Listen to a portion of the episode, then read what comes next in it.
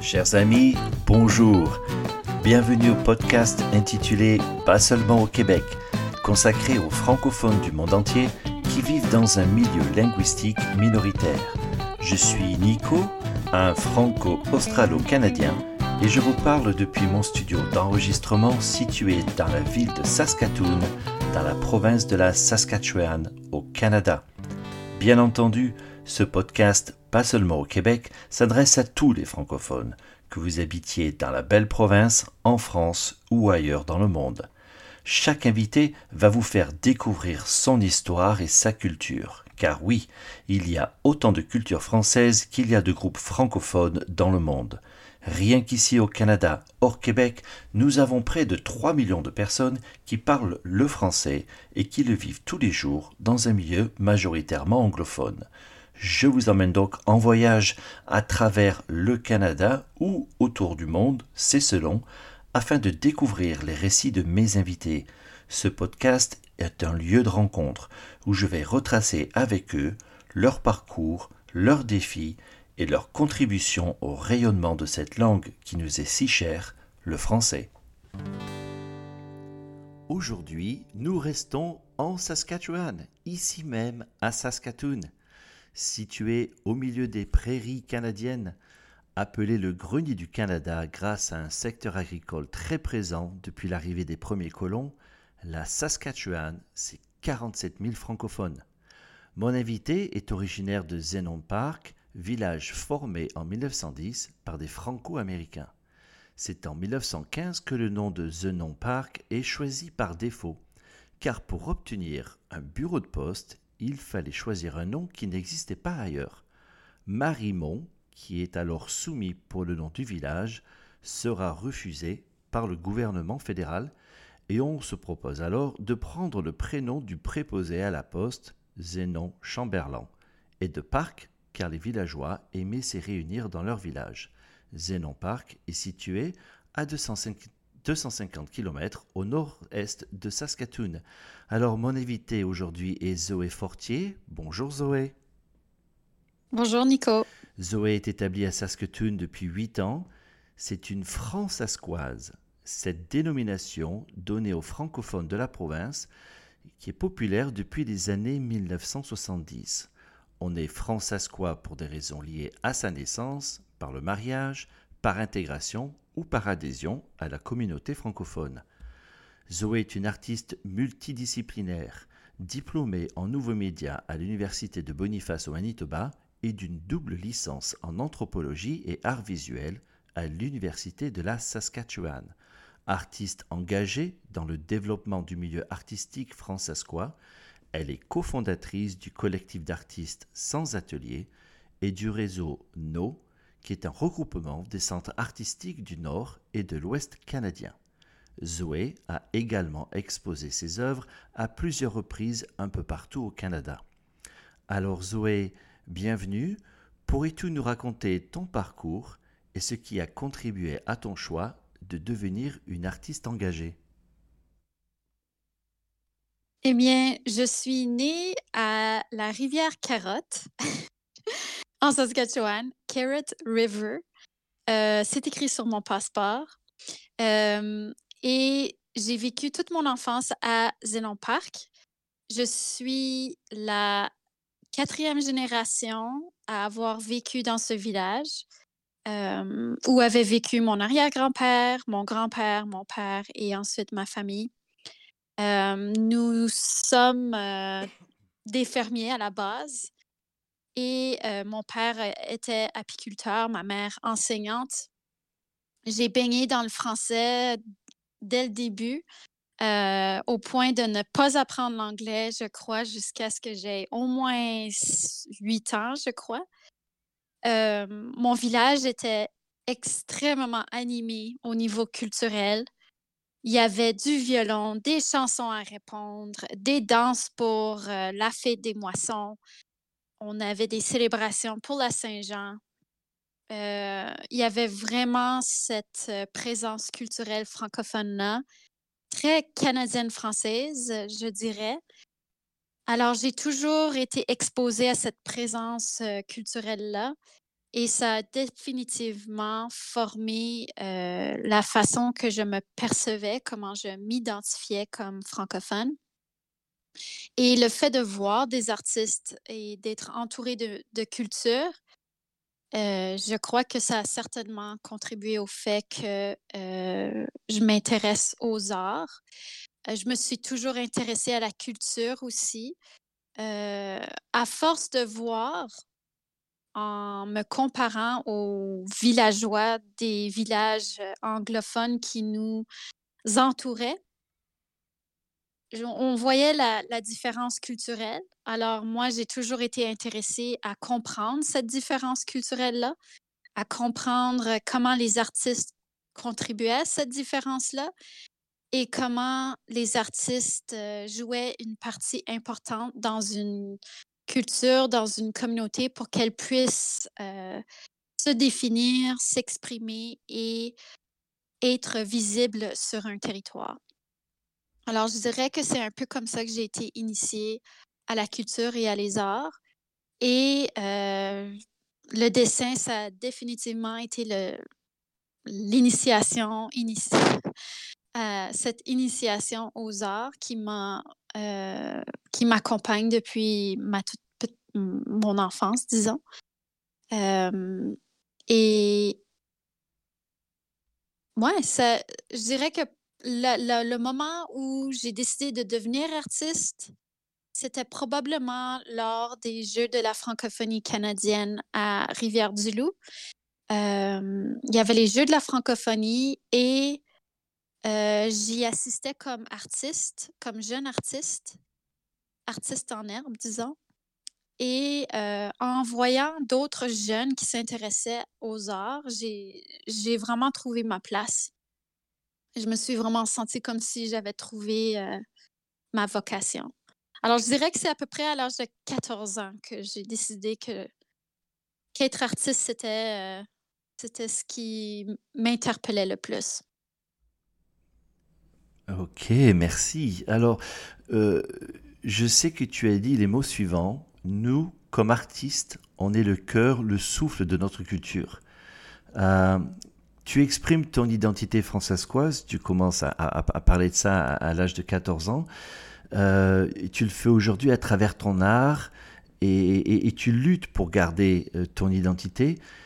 Est-ce que tu peux expliquer à nos auditeurs comment on vit euh, sa culture françaiscoise quand on habite dans un milieu linguistique minoritaire?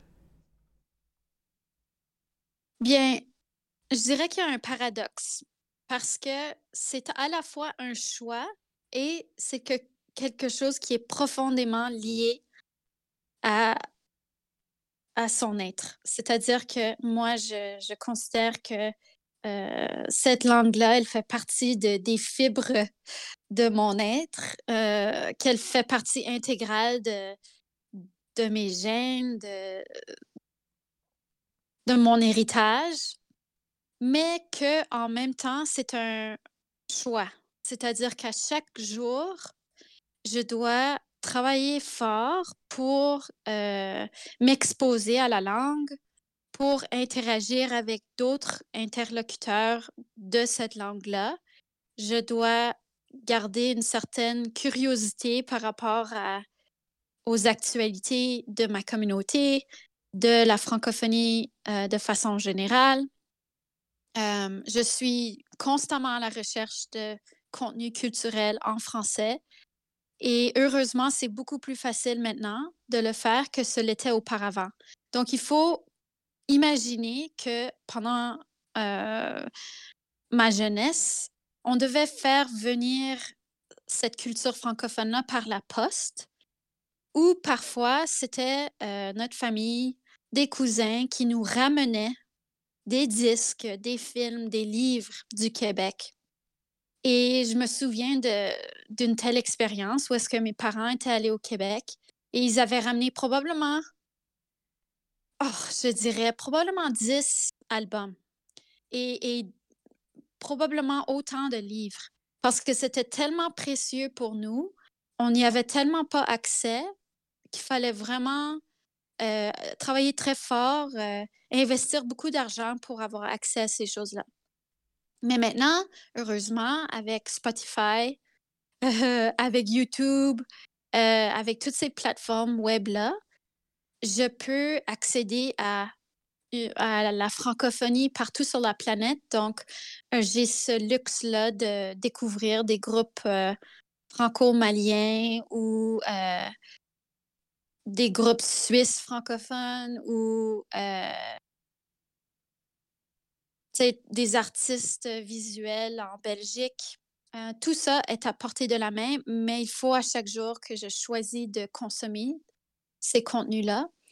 Et dans mon entourage, je fais des choix constants pour avoir un cercle d'amis francophones pour que je puisse parler cette langue. Euh, et je suis euh, toujours en contact avec mes parents également parce que c'est une des euh, une des sources de français auxquelles j'ai accès. Donc, je peux interagir avec mes parents en français. Et j'ai l'énorme chance, c'est très, très rare, mais j'ai l'énorme chance de pouvoir travailler en français aussi.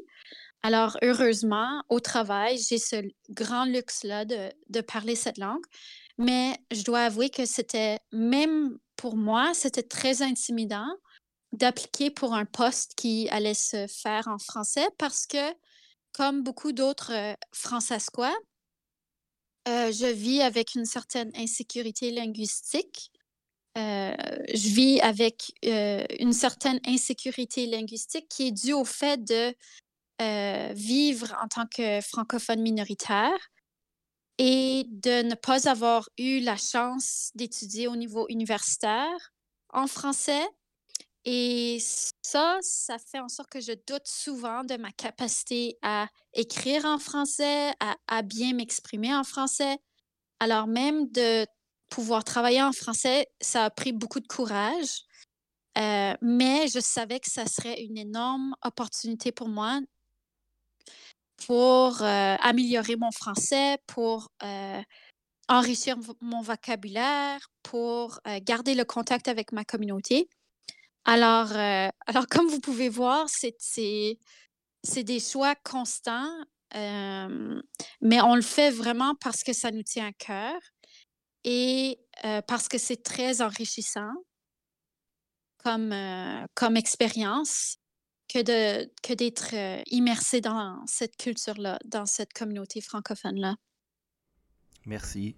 Merci Zoé pour ce témoignage parce que c'est c'est c'est très émouvant d'entendre cette, cette volonté que tu as de, vivre ta culture et, de voir les, la difficulté de ces choix, d'arriver de, à les assumer et de, pouvoir les vivre pleinement. Alors, euh, en parlant de choix, tu parles de travail.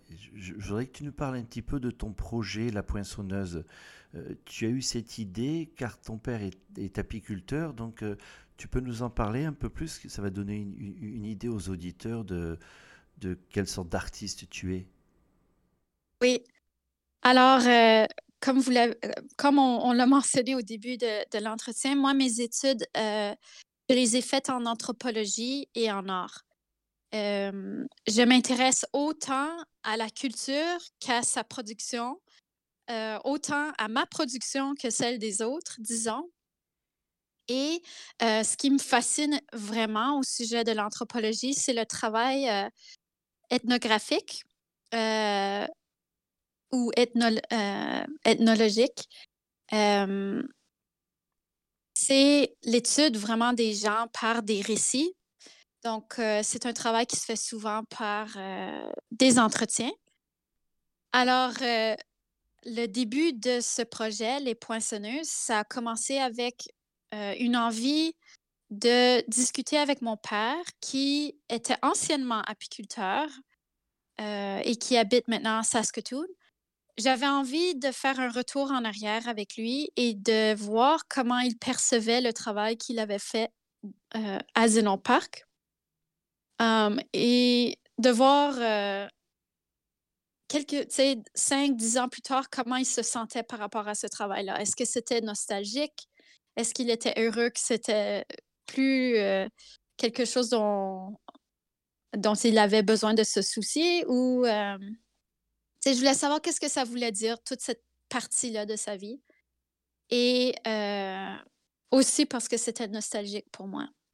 Donc, j'ai interviewé mon père et euh, ce que j'ai réalisé, c'est que les, travailleurs de la terre, les, les agricoles, tout comme les pêcheurs, je crois qu'ils ont un rapport avec la nature qui est vraiment intéressant euh, et qui entre un peu en conflit avec euh, ce qu'on pourrait dire de l'agriculture ou l'exploitation des ressources naturelles aujourd'hui, qui est perçue de façon assez négative maintenant parce qu'on voit euh, dans, son, dans ses manifestations industrielles globales que cette exploitation de ressources naturelles a des impacts énormes sur notre environnement, des impacts très négatifs.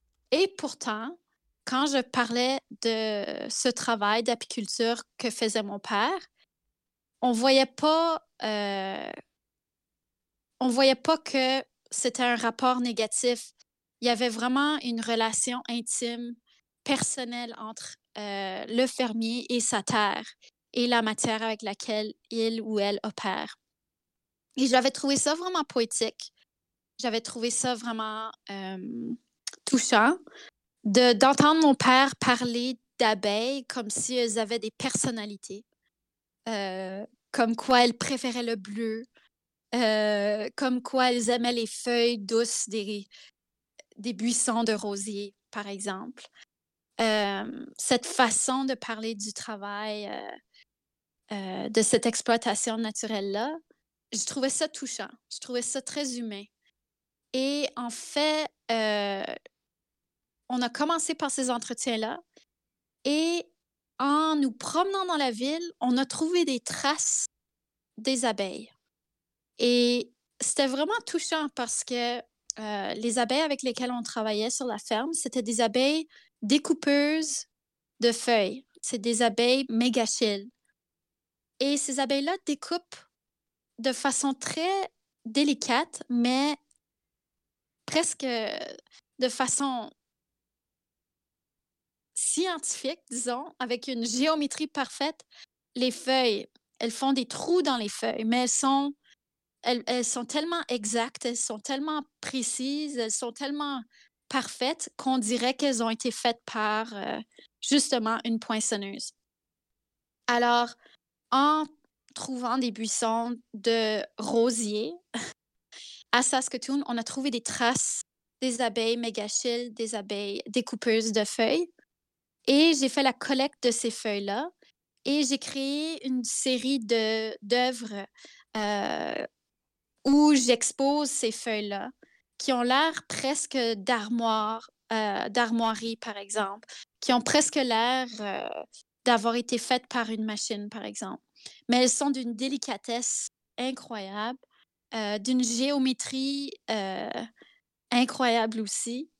Et avec ces feuilles-là, j'ai aussi des dessins qui sont tirés de photos familiales et des collages à partir de feuilles que j'ai que poinçonnées, disons, que j'ai découpé moi-même avec une poinçonneuse. Et toutes ces petites œuvres-là sont vraiment le témoignage de cette expérience familiale-là que nous avons eue avec ces abeilles et avec lesquelles j'ai un rapport super nostalgique.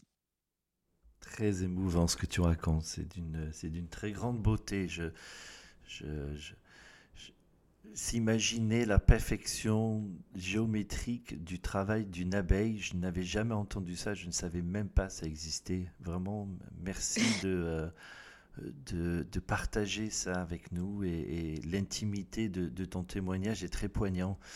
Euh, je vais changer de sujet, non pas que j'en ai envie, mais j'ai une autre question aussi qui me brûle les lèvres, c'est... Euh, la culture françaiscoise, euh, quand on parle de gastronomie, tu parles de femme, on parle, on parle de, la Saskatchewan, qui est le, grenier du Canada. Est-ce que tu aimes cuisiner? Est-ce que tu as un plat préféré? C'est quoi la gastronomie françaiscoise Bien, je vais vous raconter quelque chose qui est très particulier à l'Ouest canadien en termes de gastronomie. C'est que en Saskatchewan et je crois probablement en Alberta et au Manitoba, il y a eu à un moment donné beaucoup de communautés qui étaient qui avaient été fondées par des cultures différentes, par des nationalités différentes. Alors, il y avait un village euh, d'origine franco-américain, par exemple, qui était euh, tout près d'un village ukrainien, par exemple. Ou dans certains cas, il y avait des villages où il y avait littéralement plusieurs communautés euh, qui habitaient.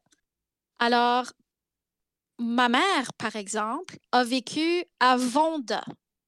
Et Vonda, c'est un village ukrainien francophone. Donc, euh, il y avait des livres de recettes qui étaient produits dans ce village-là, où on trouvait des recettes de pierogies, euh, de soupe borscht, tout comme la tourtière et le sucre à crème. Et je dirais que ça, c'est une belle façon de décrire euh, ce qui est super typique en Saskatchewan. C'est probablement justement euh, un plat de pierogies, une tarte au sucre, la tourtière, euh, parfois de la soupe au pois, mais c'est certainement pas notre plat préféré. Mais bon, euh, peut-être de la soupe au pois, euh, des crotons et du pain fait maison probablement. et je dirais que c'est vraiment, vraiment une cuisine très paysanne. C'est vraiment patates, bœuf, pain, carottes, euh, tous ces ingrédients-là qui sont vraiment euh, issus de la ferme et euh, qui poussaient abondamment en Saskatchewan. Mais cette idée-là de, d'influence ukrainienne, ça, c'est très particulier à la Saskatchewan et peut-être au Manitoba aussi. Bah, écoute, ça me parle déjà parce que la semaine dernière, je suis allé à Vanda justement pour et à Prudhomme qui est juste à côté pour euh, bah, juste pour visiter parce que avec Saint-Denis, je sais que c'est la, la, communauté de la Trinité, donc j'étais curieux d'aller voir et puis c'est juste à une demi-heure de route de Saskatoon, c'est pas loin. Et puis, euh, l'autre chose qui me parle, c'est que ma compagne est en fait, euh, sa famille d'origine ukrainienne. Elle est la deuxième génération. Et donc, effectivement, même ici, euh, on mange ukrainien, les pierogies, le beurre et tout ça. Donc, c'est assez amusant que tu as... Vous vous êtes, vous êtes déjà un cliché saskatchewanais. Eh ben voilà, sans savoir. ah, c'est amusant. Écoute, c'est excellent. Euh, donc effectivement, quand euh, là, là, c'est vraiment euh, lié effectivement à, l'environnement, pas du tout à l'héritage français, j'allais dire. tu me parles pas de cassoulet, de choucroute ou etc. Donc c'est assez c'est assez amusant. Oui. Ben ce qui est, ce qui est particulier, c'est que je veux dire les, les il y a beaucoup de francophones de la Saskatchewan qui venaient du Québec. Alors, il ne faut pas oublier que dans, dans, mon cas, par exemple, ma famille avait passé à peu près 300 ans au Québec. Ah Donc, l'influence française était l'influence française était vraiment euh, amoindrie, disons, par euh, le, le, développement culturel, le développement, euh, l'évolution culturelle et gastronomique des Canadiens français sur le territoire canadien. D'accord. Oui, effectivement, tu es beaucoup plus Poutine que bœuf bourguignon, effectivement, de par ton héritage. C'est ça. C'est ça. Alors, euh, une, autre question. Euh, l'année 2020-2021, on, sait combien elle a été euh, difficile pour, pour tous. Chacun vit cette expérience différemment. Euh, moi, j'ai une question à te poser, c'est euh, avec ton métier, comment tu t'es adapté aux contraintes de cette pandémie en, tant qu'artiste et, finalement, qu'est-ce que tu en as appris de, euh, cette situation ici dans la Saskatchewan? Oui. Bien, comme un peu tout le monde, mes plans ont été annulés pour l'année 2020. J'avais, euh, j'étais censée aller au Mexique pour présenter un, projet. Donc ça, ça a été annulé. Il y avait une biennale au Québec auquel j'étais censée participer. Ça, ça a été reporté à l'année prochaine. et j'ai dû aussi me trouver un emploi à temps plein. Et j'ai eu beaucoup de chance de trouver un emploi pendant la pandémie. Alors, je travaille présentement comme chargée du secteur scolaire au Conseil culturel francescois. Et avec ce travail-là, je suis en train de, de me réapproprier de compétences artistiques, disons. Je suis en train de, de, tester la flexibilité de mes compétences comme artiste. Euh, et ce qui est bien, c'est que euh, j'ai la chance de travailler sur des projets qui misent sur euh, la vulgarisation ou la recherche et la présentation de référents culturels locaux. Donc, on, va chercher des exemples d'artistes francophones de la Saskatchewan et on essaye de présenter ces artistes-là dans les écoles francophones et immersives, donc des écoles euh, où les gens peuvent être immersés dans le français. Euh, alors, je suis en train d'utiliser mes capacités, mes compétences, mon savoir-faire comme artiste pour euh, trouver des façons d'infuser une programmation culturelle avec l'aide de toute une équipe euh, dans les écoles de la Saskatchewan. Et ce genre de travail-là est certainement différent de ce que je faisais euh, auparavant, mais je crois que c'est un peu à l'image de ce que beaucoup d'artistes ont vécu pendant la pandémie, c'est-à-dire que nous avons dû trouver de nouvelles façons d'aller chercher un revenu mais avec les mêmes compétences. Et ce qui est, ce qui est bien pour les artistes, c'est qu'on est toujours habitué d'improviser. On est toujours habitué à devoir euh, inventer des compétences, disons. On, ne ment pas, on fait juste étirer les muscles un petit peu. Euh, et pendant la pandémie, je pense que euh, cette capacité-là à m'adapter, à trouver de nouvelles façons d'exploiter ce que je sais faire comme artiste, euh, ça a été de bon augure, ça, a été certainement un avantage. Euh, mais je dirais qu'il y a eu beaucoup de bien qui est sorti de tout ça parce que, euh, à force d'être obligé de faire les choses différemment, je crois que j'ai appris à, J'ai découvert des choses que je ne savais pas que je savais faire, par exemple. Et, j'ai pu voir de façon très concrète que on est capable de soulever toutes sortes de défis dans la vie et qu'il faut toujours croire que euh, qu'on a ce qu'il faut pour euh, passer à travers des phases difficiles. Oui. Alors, il y a du mauvais, mais il y, avait du bon aussi mm-hmm. dans tout ça. Euh, déjà, ben, je trouve que le conseil scolaire a beaucoup de chance de t'avoir parce que tu vas sans doute apporter une une vision différente de, du côté euh, artistique et de, pouvoir renforcer ça dans les écoles euh, euh francescoises dans la province, c'est c'est important, l'art. Ouais. Le, ben, en fait, ce qui est, ce qui est fun, c'est que on est en train, en Saskatchewan, de d'essayer de faire en sorte qu'on ne perd pas notre héritage, mais qu'on soit le reflet d'une société cosmopolite, d'une société mondialisée, d'une société multiculturelle, plurilingue euh, ou polyglotte, disons. Euh, alors, les arts, ça permet euh, d'adresser des, grands problèmes de la société. Le besoin, par exemple, d'intégrer l'autochtonisation dans les écoles, parler de, des, des Premières Nations, des, euh, des, peuples indigènes au Canada. En français, dans nos écoles, par exemple, les arts, c'est la culture, c'est une façon pour nous de, d'atteindre ces, ces euh, points d'intersection ou ces dialogues-là. Alors, euh, moi, je suis vraiment une fervente croyante que c'est ça que ça prend. Ça prend la culture souvent pour résoudre des, des enjeux de, de division et de, et de euh, mécompréhension entre les gens. Oui, la méconnaissance de l'autre, effectivement, la culture et en particulier l'art rapproche les gens. Euh, j'ai cru lire ce matin euh, que la province allait ouvrir encore des écoles francophones. Je me trompe ou, ou c'est exact? Euh, ben, ils, vont finalement construire des nouvelles écoles pour euh, la division scolaire francophone. Et euh, c'est de bon augure parce que dans plusieurs écoles francophones en Saskatchewan, il y a parfois jusqu'à huit portatives à côté de l'école.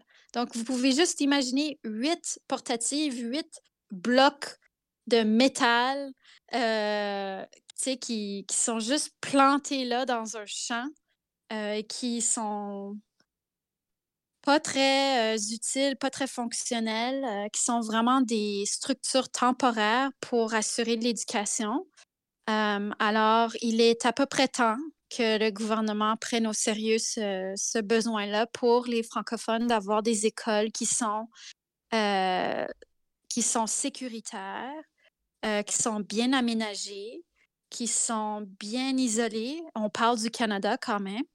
Euh, alors, euh, c'est très encourageant de voir de nouvelles écoles construites et on a, on a bien hâte de voir euh, comment les étudiants pourront bénéfici- bénéficier de ces espaces-là dans leur éducation.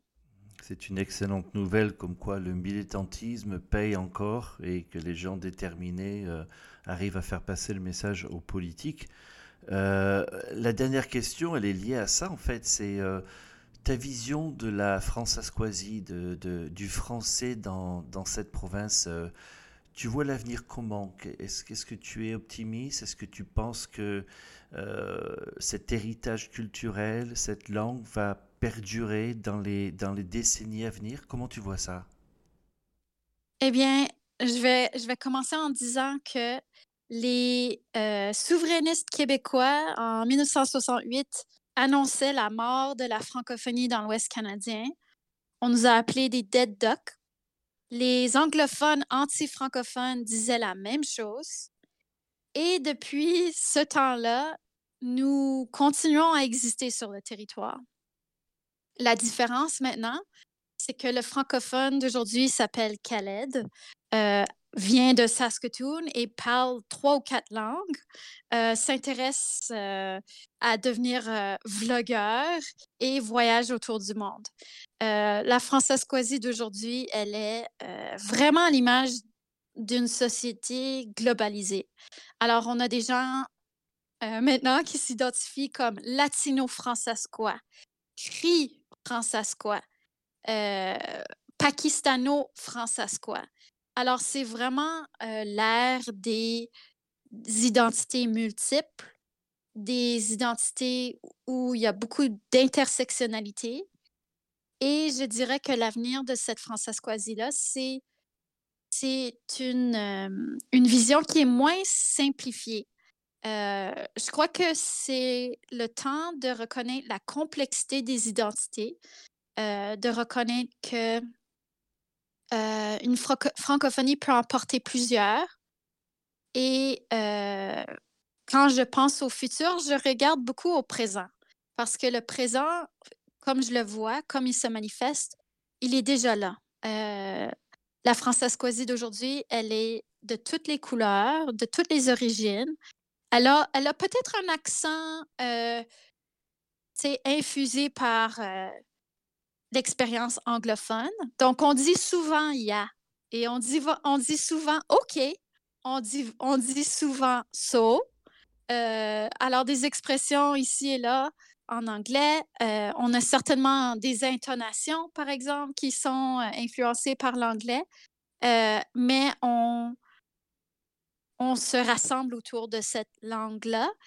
Et quand on se rassemble, on a beaucoup de choses à se partager, des plats d'un peu partout au monde, des expressions. On peut s'amuser pendant des heures à comparer comment, euh, à comparer nos chants de Walt Disney, la version québécoise versus la version française, par exemple. Euh, j'ai appris ça récemment, c'est pas la même chose. Mhm. Euh, alors, des rencontres où on apprend beaucoup l'un de l'autre. Et je crois que c'est vraiment, c'est vraiment ça le futur. C'est ces identités multiples, c'est le respect de ces, euh, ce droit-là à l'auto-identification euh, et la continuation d'un échange, d'un dialogue entre des gens qui ont toutes sortes de façons d'interpréter le vécu francophone ou la langue française elle-même. Et j'espère que ça se fera dans une fusion euh, ukrainiano-françaiscoise. Euh, moi, j'ai hâte de voir qu'est-ce qu'on va créer ensemble. Eh ben, c'est un avenir qui semble très excitant, l'idée de, de ce multiculturalisme et de, et de, cette, euh, de ce mélange justement de ces cultures pour continuer à faire vivre euh, l'identité françaiscoise. Euh, dernière question, parle-nous un peu de, tes prochains projets, de tes prochaines expos. Comme ça, on pourra mettre un lien quand on fera apparaître ton podcast sur le site pour que les gens puissent en savoir un peu plus sur ton travail. C'est où et c'est quand et c'est quoi? Bien, euh, il y a une exposition qui va avoir lieu à la galerie Ruben Cohen à Moncton. Euh, c'est une exposition de groupe. On pense que ce sera en janvier, mais bon, alors ça, c'est à l'Université de Moncton. Et euh, cet été, je vais participer à la Biennale Orange, à, au projet Orange à Saint-Hyacinthe au Québec. Alors, c'est les deux expositions dans lesquelles, euh, les expositions de groupe dans lesquelles je vais participer. D'accord. Eh bien, écoute, on mettra les liens sur, euh, sur le site, comme ça les gens pourront aller voir et à défaut peut-être de pouvoir s'y rendre en fonction de la situation sanitaire, au moins de pouvoir visiter virtuellement, ce sera quelque chose de sympa. Eh bien, écoute, euh, Zoé, merci. Merci beaucoup de ton témoignage, de ce partage. Merci d'avoir pris le temps de me rendre de visite. Euh, je te souhaite une très bonne continuation dans ta carrière au conseil scolaire et en tant qu'artiste. Quant à nous, chers auditeurs, je vous invite à visiter le site internet Pas seulement au Québec et de déposer un commentaire sur Facebook et Twitter si vous le souhaitez. Je vous remercie de nous avoir écoutés et je vous dis à la semaine prochaine si vous le voulez bien.